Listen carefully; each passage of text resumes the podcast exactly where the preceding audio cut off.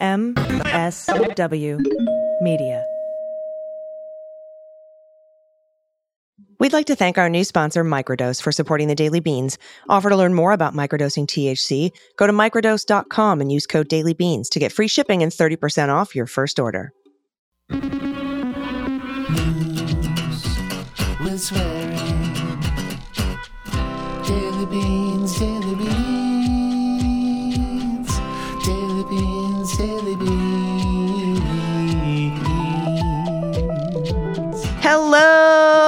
Welcome to the Daily Beans for Monday, December 25th, 2023. Merry Christmas. It's a very special week.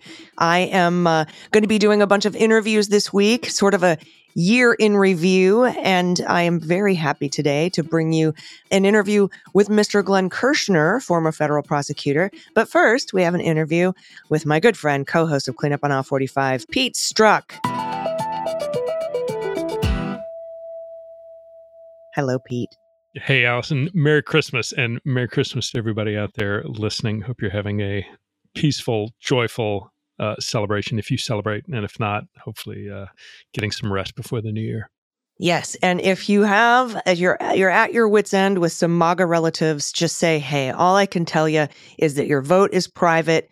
You don't have to tell anybody that you voted for Biden. Do it for me. Nobody'll know. You can you can keep your MAGA signs up. Uh, it'll be fine. That's like the last resort, I think, for what happens what happens in 2024. Yeah, there's a recent poll. We're talking about all these Republican voters who have extreme concern about Trump and voting for Trump, but they're afraid to say it because of the backlash they may get from MAGA folks. And, you know, that's where we're at, right? You can't even get a uh, dissent within the Republican Party for fear of uh, retribution and not just like somebody saying mean things about you, but worse. And, know, it's getting worse. Yeah, I I felt it a little bit, not nearly as much, but when I uh, abandoned the, you know, the the Bernie train uh, and and you know voted for Hillary.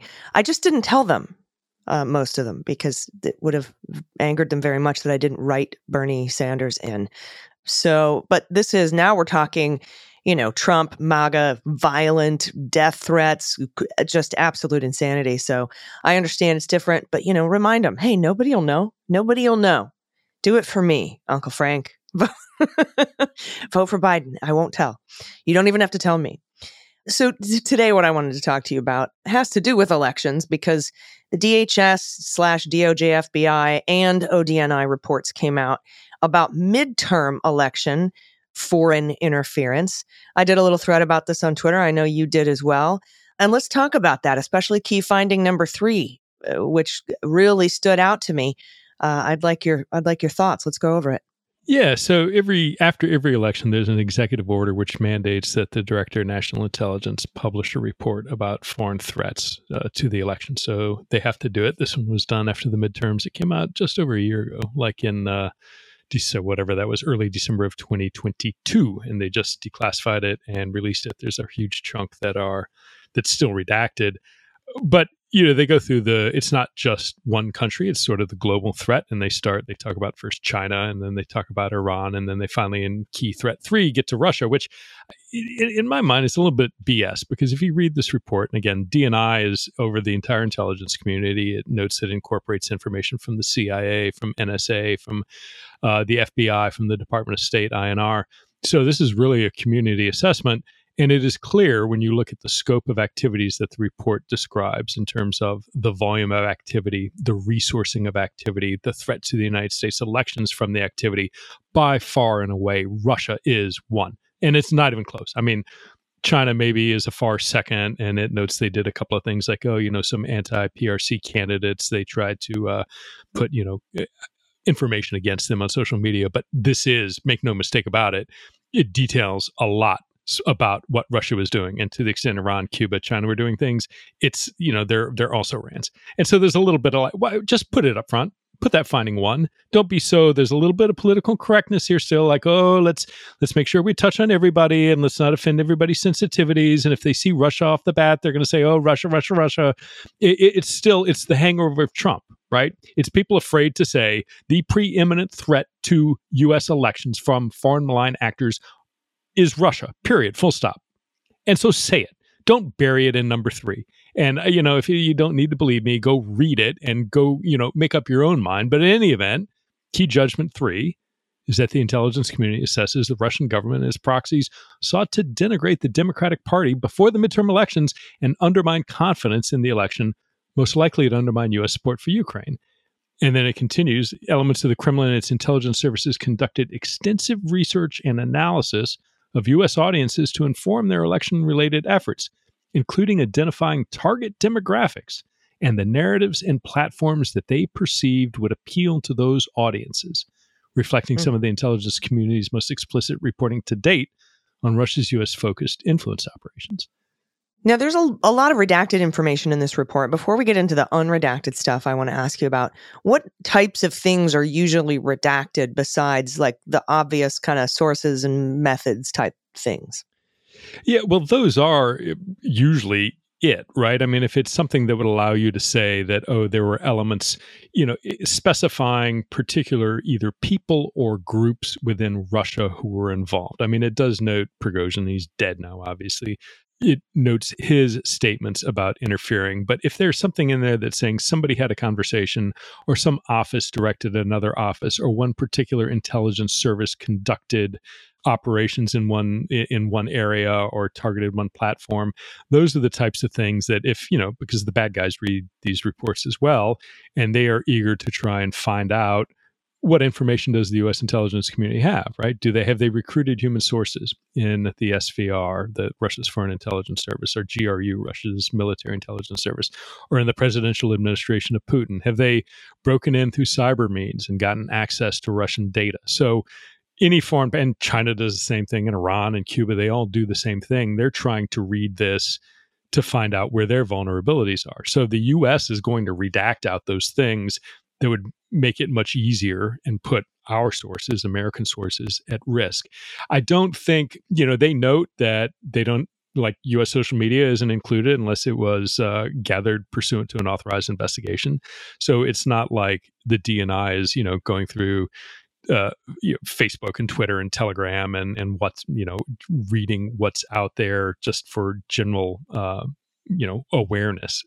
It's but but again, looking in what they did, I, you know, Russia is both an extended discussion, and you're right. There's a lot that's redacted, but a great deal that's that's not. And the beauty is, I mean, I think Russia's learned that you know they don't have to create new narratives. There, there are plenty of narratives out there that they can just piggyback on and accelerate, as it were. I mean, they it, it, the analogy I always use. They're not starting a fire, right? They're looking for where the fires are and showing up with gallons of gasoline and making the fires worse.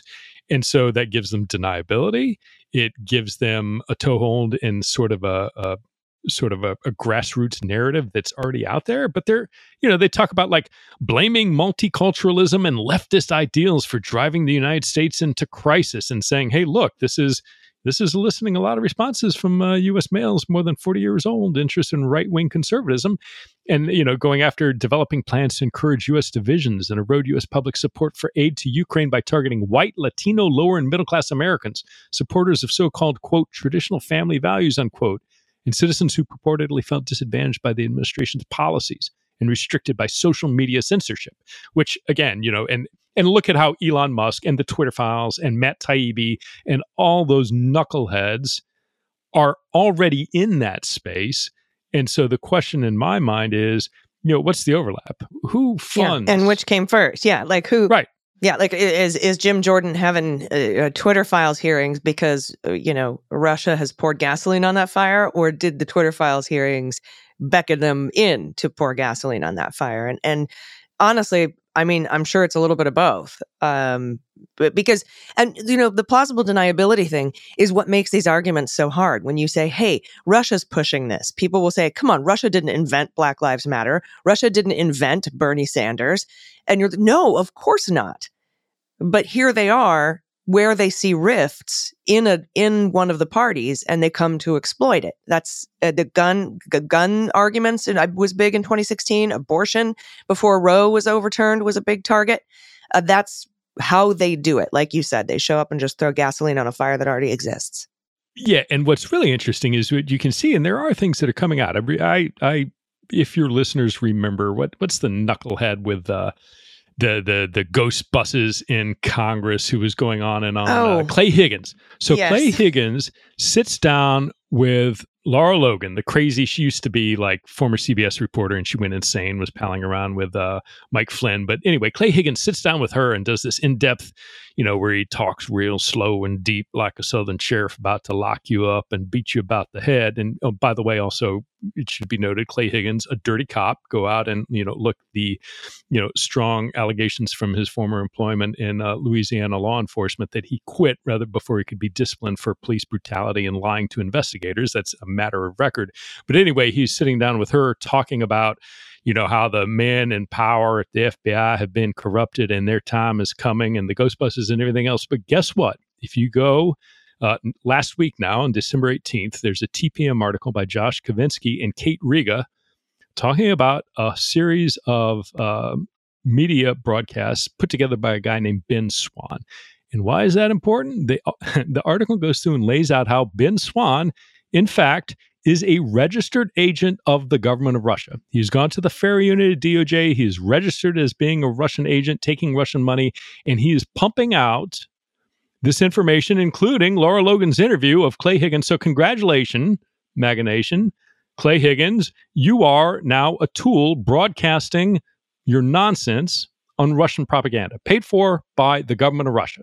And it's clear, it's right. Yeah, and I, I don't think they they care. I think now they're like, well, we might as well register with the DOJ. Nobody gives a crap about where the you know where this comes from. Honestly, Yeah, and and you know Trump talk every campaign speech now talking about the Marxists and the communists and this and that. Well, you know, guess what? Who who's out there providing propaganda to the Marxists and the communists? Clay Higgins with uh, Lara Logan, paid for. Well, here's here's a couple of other things that stood out to me in the report in the Russia section because as you said, I went through and I was like the scope is a million times bigger on Russia. I'm going to read the Russia stuff first. Russian actors targeted left-leaning audiences, left-leaning audiences by suggesting that US support to Ukraine risked war with Russia. And boy, how many times I had discussions, I guess you could call them, on social media about people who said that if we support Ukraine, we support war. That he's there. We're, we're going to get into a nuclear World War III. So I think that that that that fire was uh, exploited uh, pretty pretty clearly. Um, that was one of the the big ones that I noticed. Also, um, Moscow continued to promote allegations that the president and his family were involved in corrupt activities connected to Ukraine. For example, in May 2022, Russians claimed that charitable foundations linked to the Clintons and Hunter Biden funded biological research laboratories in Ukraine. So, congratulations. That's what you've opened your impeachment inquiry on is, is Russian disinformation. Yeah, and it all overlaps, right? I mean, who was the biggest before he got booted from Fox? Who was the one of the biggest proponents of Ukrainian biolabs and just asking questions whether she was a guest or a guest host for Tucker Carlson? Tulsi Gabbard. I mean, there are these core group of people whose narrative so and you know, and look at Rudy Giuliani running around Ukraine chasing the exact same data that this report is saying that Russian intelligence services were eagerly planting, there is just such an extraordinarily strong overlap that to to call it anything other than you know at, at the in the best case all these folks serving as useful idiots in the worst case uh, we need to have some ability let's look into like who funds Gray Zone, the news organization? Who are who's paying for Matt Taibbi and all the Substack subscribers? When you look at all these sort of fringe, like on the, you can read this report and come up with any number of U.S. social media uh, influencers or outright sort of quasi news organizations who are saying the exact same messaging and who coincidentally happen to be hyper opaque about their funding. And w- w- what there should be no surprise to anyone if you get a group who is parroting Russian disinformation, who has unexplained sources of income and refuses to talk about their sources of income. You ought to start scratching your head and saying, who's who's behind this? Who's Right. gener- who's funding this? Who is allowing this to continue to be broadcast? Does that mean everybody who thinks the vote was stolen is a Russian puppet? No, absolutely not. But there is too much going on. And again, the step back to the 35,000 foot level, the 2024 presidential election, the two people who have the most at stake in that election are one, Donald Trump, because he needs to stay out of jail. And the only way he does that is by getting elected. And two, Vladimir Putin. Because if Biden is reelected, funding and support for Ukraine is going to continue. Russia and Russia's military is on the ropes. And the only way that he gets out of Ukraine and stays in power is to try and break up one, reduce or eliminate U.S. support to Ukraine, and two, undermine the, the, the NATO alliance. And that means electing Donald Trump and not Joe Biden. So if you don't think that Vladimir Putin and Russia are going and are right now expending extraordinary amounts of money to undermine the 2024 election, more than they did in 2020, more than they did in 2016, you're foolish. It's going on right Mhm. now, and it's going to be, in my opinion, unlike anything we've seen before. Yeah, I agree. And now with a Sorry, very this is not a, this is not a happy this is not a happy Christmas message. I, well, and now turn- with a very vulnerable Twitter, that that makes it um, even exceptionally more dangerous. Uh, I have to take a quick break, but I have three more parts of this uh, report on Russia in the Russia part that I wanted to ask you about. But uh, we're going to take a quick break right now. So everybody, stick around. We'll be right back.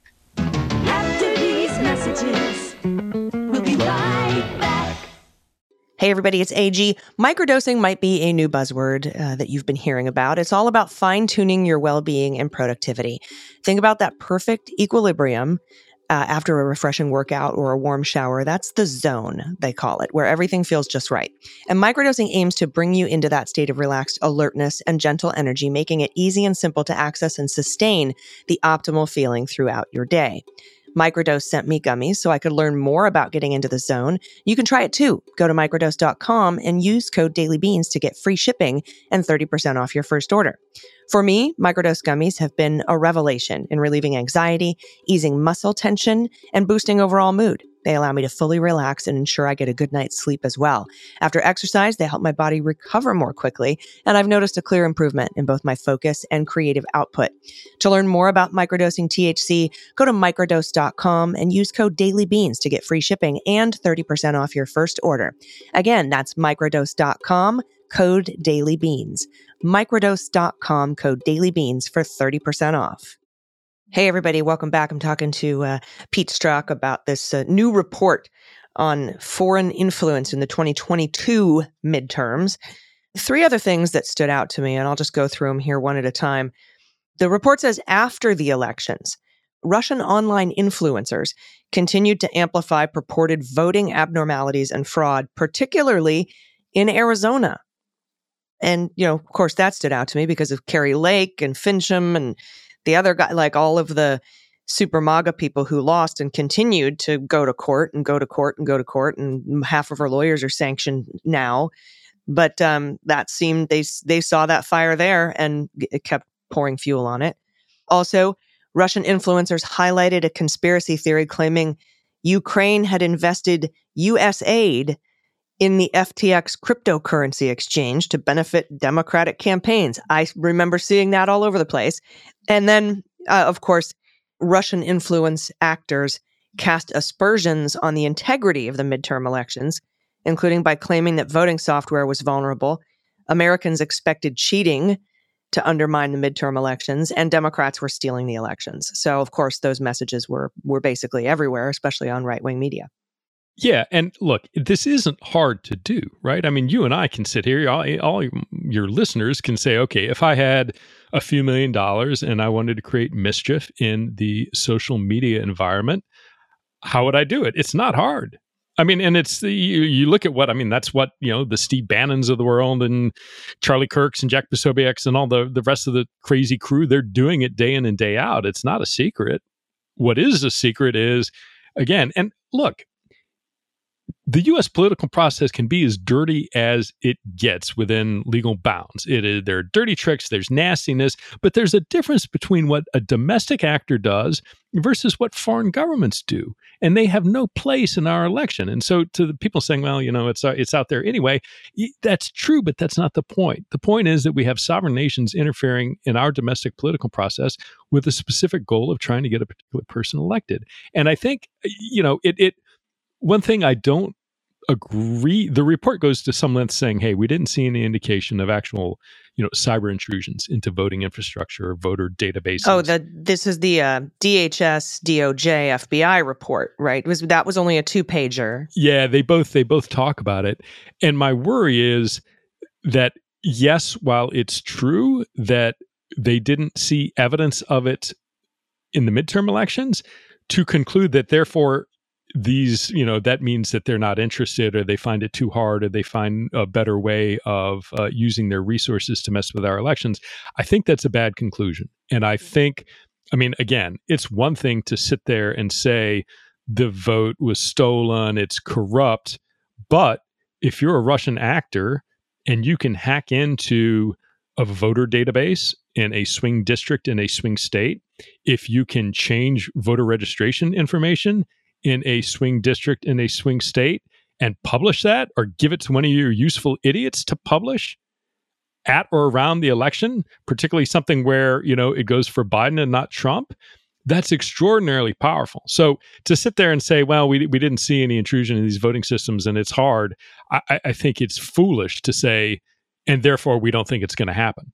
If I'm Russia, easy, easy day. I am going back to, you know, 2016, where the report acknowledges they probed every state and successfully accessed systems of two, at least two states. They're going to do that for sure in 24, in my opinion. And to not be Mm. ready for that and not be ready for that scenario is, you know, shame on shame on the USIC if they're not getting ready for that. I imagine they are, and and also you know it's it's not just about mathematical vote flipping. I mean, we had what we had Manafort give Kilimnik polling data in key swing states, and that helped them target along with psychographic targeting their you know voters in those particular areas. We got Jill Stein running. This amount of votes she siphoned off was enough to cover the margin.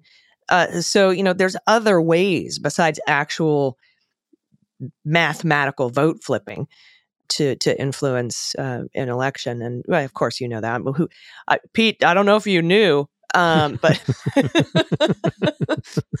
here I am telling Pete. Well, Pete, I'm Pete splaining.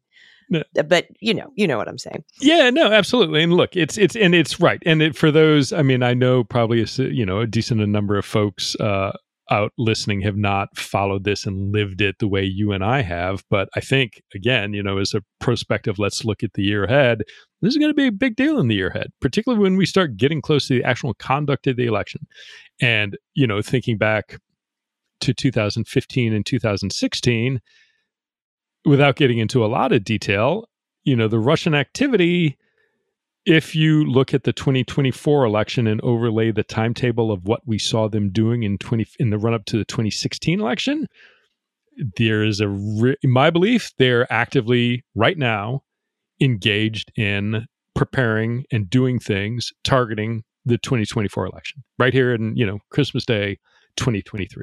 It's already underway and there's already a fight that nobody can see that's going on between the sides and all in preparation for next November. I'm hoping that uh, the fact that Prigozhin's no longer with us might make it a little more difficult uh, for them. But uh, you know, we'll see.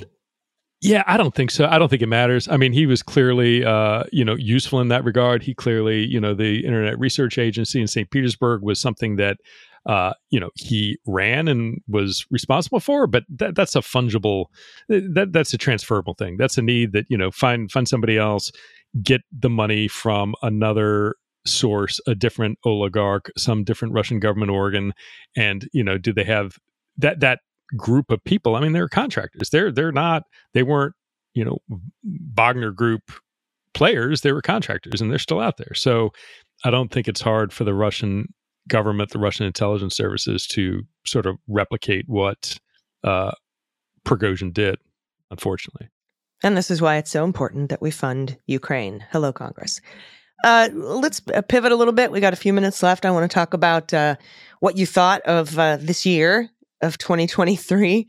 I mean, it was a year of indictments, a year of lawsuits, all of which I think are going to come to fruition in the next two years. And I, you know, we've been covering you and I basically everything but Jack Smith over on Cleanup on Aisle 45. So, you know, we've been um, way down in the weeds for the New York Attorney General civil fraud suit that comes to an end January 11th. We've been following E. Jean Carroll uh, one because E. Jean Carroll two already happened. E. Jean Carroll one happens January 16th. He was just denied immunity. Um, I mean, Rudy Giuliani uh, fin- just fin- wrapped up his trial, and he probably has another one coming now. They're suing him again. she may put an injunction on him, uh, bar him from speaking, and and violating that order could uh, lead to jail.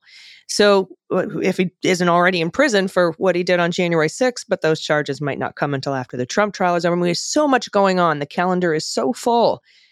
I- don't think anything is going to slow down. I think the justice is going to keep piling on. What What are your thoughts? I, agree. I mean, look, we've seen just uh, as as America now knows, if you weren't intimately acquainted with the criminal justice system, it takes time, right? It's slow.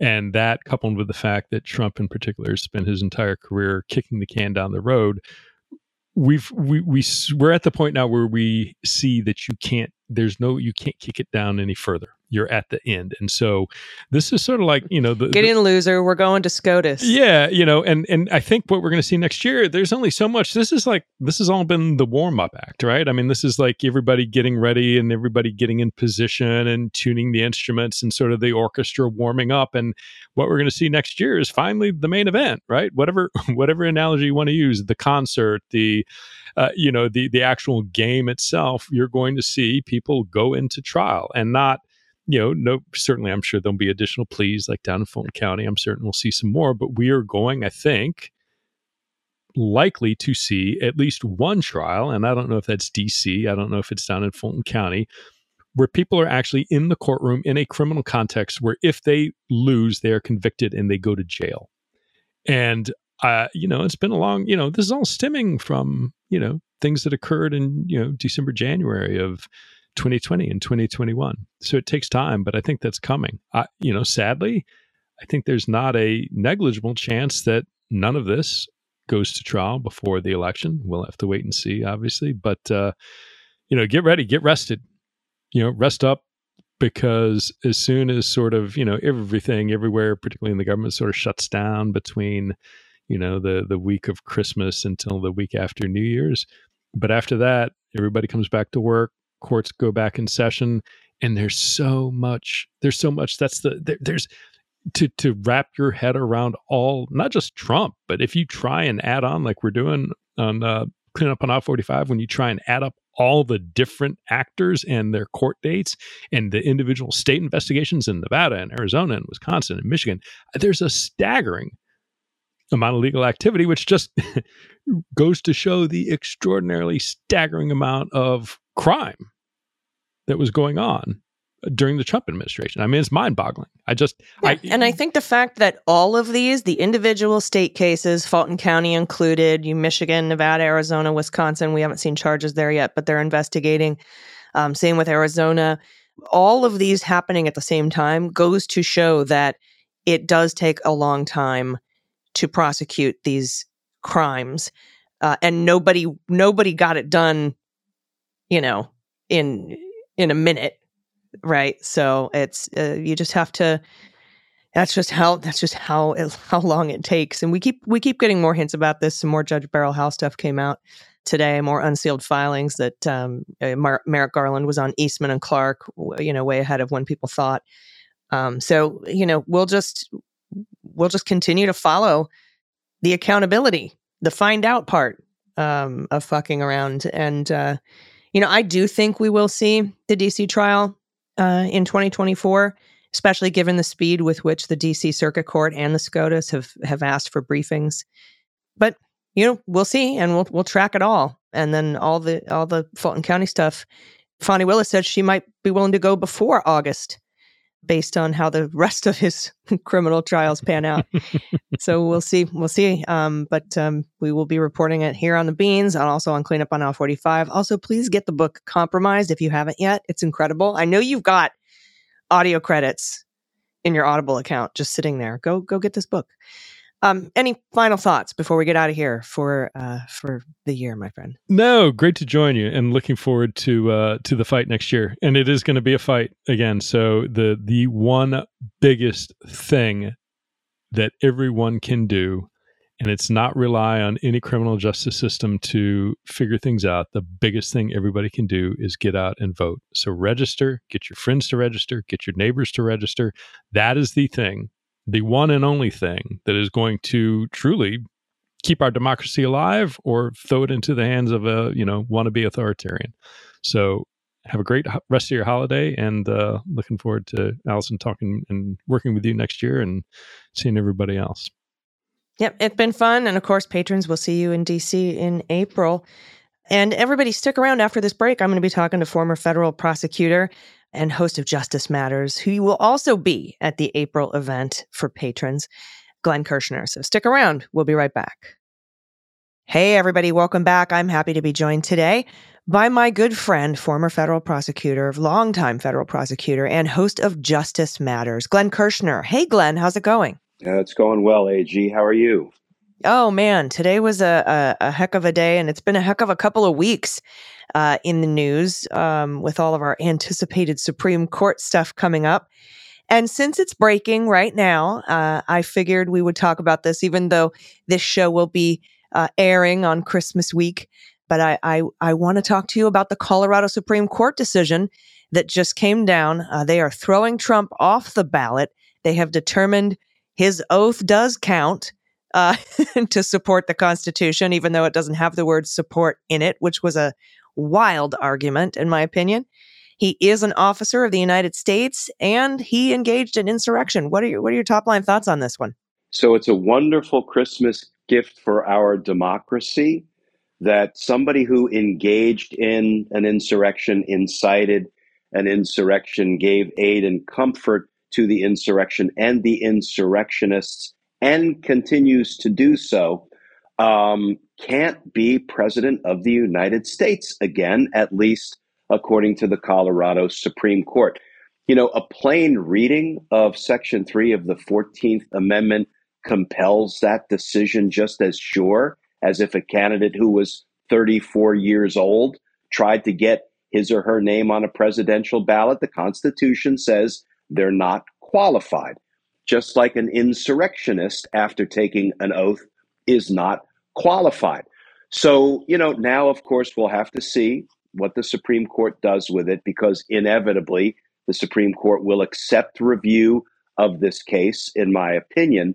But here is what let me let me do a little bit of a, uh law nerd uh, segment here because here's what people should know. I, I was also an appellate lawyer on on the government side. I argued lots of criminal appeals, including in espionage and death penalty cases, as an Army JAG appellate lawyer.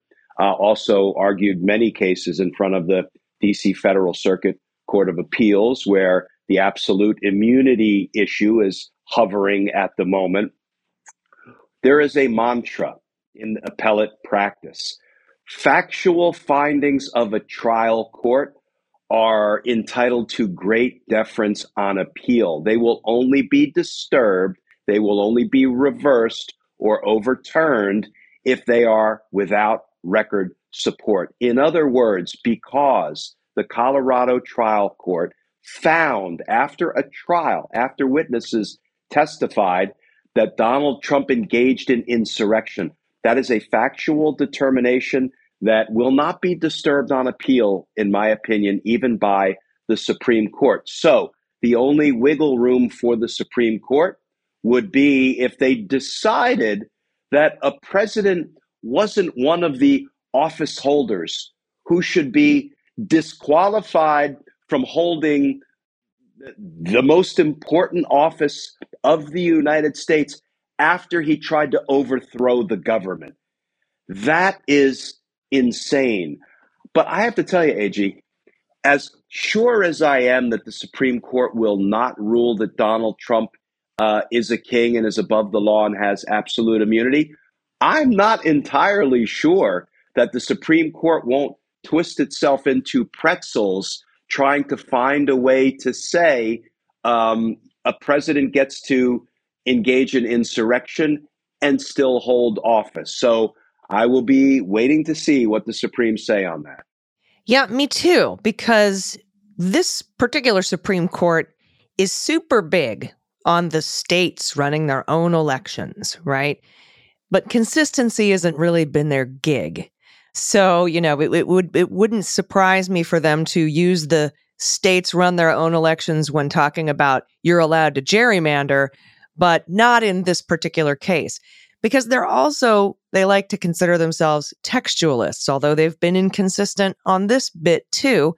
But they may see the fact that support is not in the oath of the president as, you know, like you said, twisting themselves into pretzels on the semantics and not the larger obvious picture of what Section 3 of the 14th Amendment was trying to accomplish, which was to keep, fo- because in the Supreme Court, th- the plaintiffs argued very well. Like, are you trying to say that every, you- can't be, you, any other office except the most important one? Is that literally that it doesn't, you know, pass the common sense test? And, and that's true. And they won that argument. And I think they won it well. But this Supreme Court sometimes doesn't understand the common sense test. It would make us um, a banana republic if the Supreme Court were to rule that a president of the United States can launch an attack, an insurrection, a rebellion against the United States and can again assume the reins of power and be president to, you know, try to finish the job in killing our democracy. That would really make a mockery, I think, of American democracy. And I hope they don't twist themselves into those pretzels. I think, you know, I, I think they're going to think long and hard before they issue an, a, a ruling like that because, you know, it would just, it would, it would make a mockery of everything we stand for. Yeah, it, it really would, considering the entire idea. Now, we're going to talk about the immunity case later, which is so historically obvious that it's glaringly blinding. But the the tendency of the Supreme Court to rule inconsistently on their you know, particularly this Supreme Court is is what makes me feel like this isn't a slam dunk for the Colorado case. But it again, like you said, just like the immunity uh, case, would just as much turn the whole reason we became a country of our own on its head. Historically, it would make zero sense. They would be saying, sure, Jefferson Davis could have been president again or run for Senate uh, because his oath is a little bit different. It, it, it just doesn't stand to reason. I hope they see what the Colorado Supreme Court saw in their 5 4 decision. But yeah, like you, I don't feel like this is as much of a slam dunk. Does it have to go to the No. appellate court first?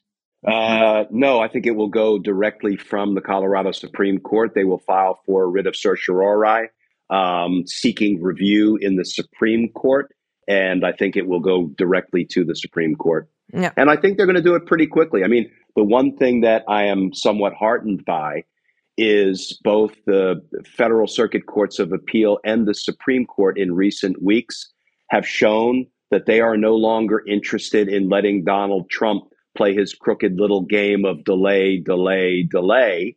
And boy, they're moving at light speed, both the DC Federal Circuit Court of Appeals and the Supreme Court. Now, if the Supreme Court, there's a, the Colorado Supreme Court has stayed their decision till January 4th because January 5th is when Jena Griswold, Secretary of State, has to uh, make the ballots, right? She has to decide, or not decide, but, you know, put who is going to be on the ballot on the ballot. Uh, Is it possible for the Supreme Court to take up this case but languish and not make a decision in time for her to make those ballots? Yeah, I think the answer is yes. I, I, I don't think they're going to be interested in letting this thing linger such that they are causing real disruption to the states. Here's the other thing that I find really kind of intriguing, though, AG. Now that a trial court and a state Supreme Court has ruled, has found Donald Trump engaged in insurrection, what do other secretaries of state do by way of putting his name on their presidential ballots? If it were me and I was a secretary of state, which would never happen, in some other state, I would be placing the name of an insurrectionist, at least as found by a trial court and a state Supreme Court, on my state ballot. I don't think I would be comfortable doing that. Now, especially if the Supreme Court weighs in. Um, Right. then it it's been adjudicated by the courts, which is what most secretaries of state, particularly in blue states, have been saying. It's it's got to go through the courts. It's got to go through the courts. And I assume once it goes through the courts, then perhaps those secretaries of state would feel comfortable uh, doing uh, doing so. All right, I have to take a quick break, but I want to talk to you uh, about the leapfrogging of the appellate court with Jack Smith and that cool gambit. But everybody, stick around. We'll be right back. Everybody, welcome back. We're talking to former federal prosecutor, my good friend, host of Justice Matters. You have to watch and listen wherever you get your podcasts and, you know, on YouTube and things like that. Glenn Kirschner. Okay, so Jack Smith's gambit of, uh, you know, basically Trump has been crying for a while. We're going to take this all the way to the Supreme Court. And Jack Smith goes, okay, how about today? And Donald Trump's like, no, no, wait. because he wanted to go through the whole long process, right? Because that's, he doesn't, he knows he's not going to win on immunity. He wants to delay this thing as long as he possibly can. Yeah, and I love the fact that the you know Jack Smith is going with a legal belt and suspenders approach. He has said one in the appeals court, the DC Federal Circuit Court of Appeals, please put this, you know, on the fastest track humanly possible and they did.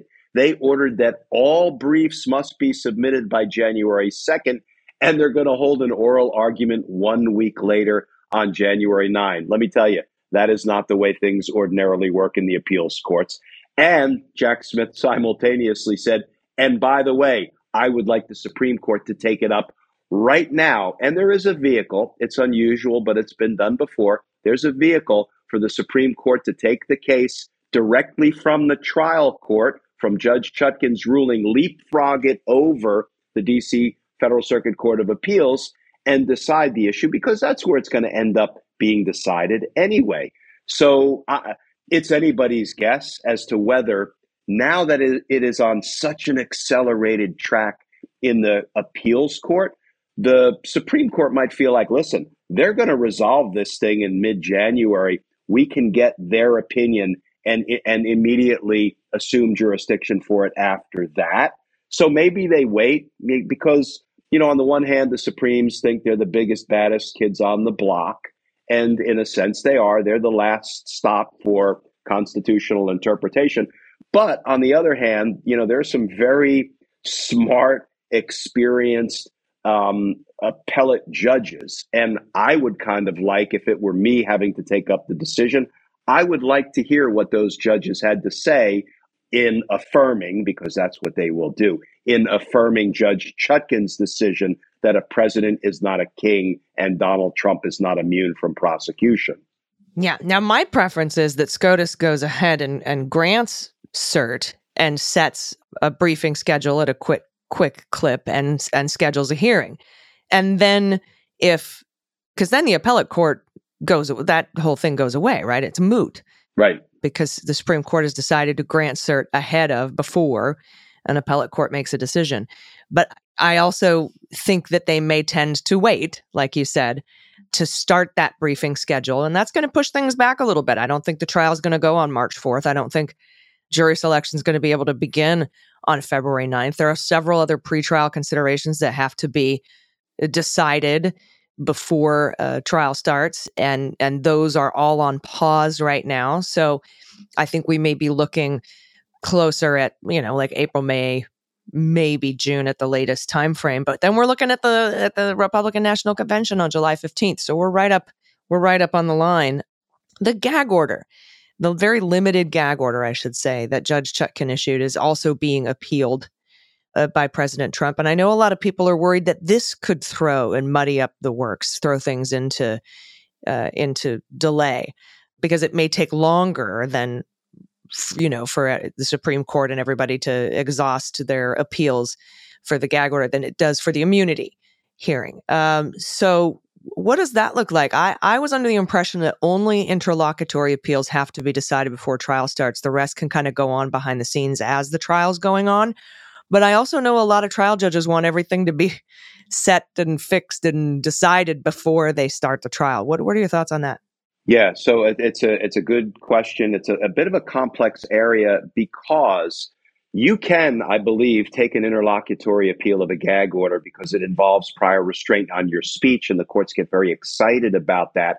However, even if you can do it in piecemeal fashion before the trial is over, that doesn't mean the trial will have to wait for the uh, the, the that that issue to run its course through the appellate courts in order for the trial to proceed. So I'm not so concerned about ongoing litigation about the gag order. I also think the gag order is um, laughably um, ill equipped to handle the danger posed by Donald Trump. We are so far beyond gag order territory. We are in heartland pretrial detention territory. And I just wish somebody would prod the rule of law into wakefulness and some judge would say, you know, the law provides that if you are on release in a felony case and there's clear and convincing evidence that you pose a danger to even one individual in the community, never mind an entire nation and the viability of our democracy, you should be detained pending trial. Nobody has been willing to do what the law provides, and I think that has sort of highlighted the weakness in our in our institution. That's why I don't understand why he's actually appealing the gag order. It kind of helps him out. It allows him to say all kinds of things that a regular criminal defendant wouldn't be able to say. It gives him more breadth uh, and ability to to speak out and call Jack Smith deranged and uh, go after uh, the you know President Biden and and and he can still even talk about witnesses in certain contexts. He just can't say very specific things about the witnesses that could out you know change the outcome of their or you know of their testimony or their ability to participate in a case so th- this limited gag order is actually almost a you get to say these things that no one else gets to say order isn't it Yeah, it really is weak tea to put it mildly. And um, I don't know if we have a minute to talk about Rudy Giuliani, but you know he continues to intimidate, uh, endanger, lie about, defame witnesses, Shaye Moss and Ruby Freeman. And if you look at release condition number five down in Georgia for Rudy Giuliani, thou shalt not intimidate witnesses. Well, you know what? Old Harrison Floyd down in Georgia, one of the RICO defendants, intimidated witnesses, and it got him a revocation motion and a revocation hearing. How about you do Rudy next? well that was his whole defense right? Trump's out here saying stuff about witnesses. Rudy's out here saying stuff about witnesses. Why are you coming after just me? And frankly that's a good defense. I mean he he should have been i you know i personally think he should have had his bail revoked but i also think there should have been motions to revoke the bail of rudy giuliani and and donald trump as well because that's a very good argument. It's hard to treat someone that is similarly situated in a different manner uh, when it comes to to the law. And now we know trevian kutti uh, also her lawyers just ditched her.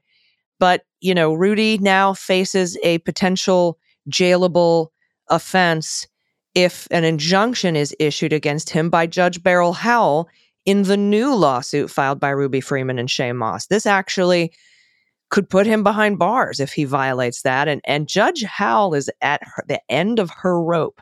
Yeah, and um, but I'll tell you what, AG uh, Shaye Moss and Ruby Freeman should not have to run back to the court for an injunction, saying, "Please, please, judge, make him stop lying, defaming, and endangering our lives." Um, this again highlights the weakness of our system. If people are uh, on pretrial release and they pose a danger to an individual or the community, they are to be detained pending trial. And if we're not going to take that seriously, well, then we are giving license to people like Donald Trump, Rudy Giuliani, and others to really just completely undermine the integrity of the due administration of justice. Yeah, and to, to quote you, run roughshod over over our system. Uh, thank you so much, my friend. Everybody needs to tune into Justice Matters. I'm sure you already are, but if you haven't yet, you absolutely must. Uh, we will see you in uh, in April at our MSW Media Gathering in DC for patrons. And um, again, thank you for listening. Thanks for being patrons, Glenn. It's been great to talk to you today. Yeah, it's been a great year and uh, happy holidays. And listen, 2024 is just do or die for democracy. So, you know, we've got that to look forward to. Yes, thank you very much, Glenn. Uh, do or die for reals. Everybody, thank you so much for listening to the Daily Beans. I will be back in your ears tomorrow. Until then, please take care of yourselves, take care of each other, take care of the planet, take care of your mental health, vote blue over Q, and bring someone with you. I've been AG, and them's the beans. The Daily Beans is written and executive produced by Allison Gill with additional research and reporting by Dana Goldberg. Sound design and editing is by Desiree McFarlane, with art and web design by Joel Reeder with Moxie Design Studios. Music for The Daily Beans is written and performed by They Might Be Giants, and the show is a proud member of the MSW Media Network, a collection of creator owned podcasts dedicated to news, politics, and justice. For more information, please visit MSWmedia.com. MSW Media.